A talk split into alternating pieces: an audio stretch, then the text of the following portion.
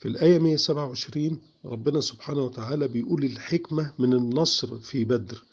ليقطع طرفا من الذين كفروا يعني يقتلوا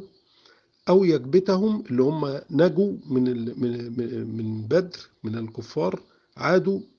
يكبتهم يعني آه، مصابين بالخزي والعار والاكتئاب فأصبحوا خائبين يعني ضعفت روحهم المعنوية.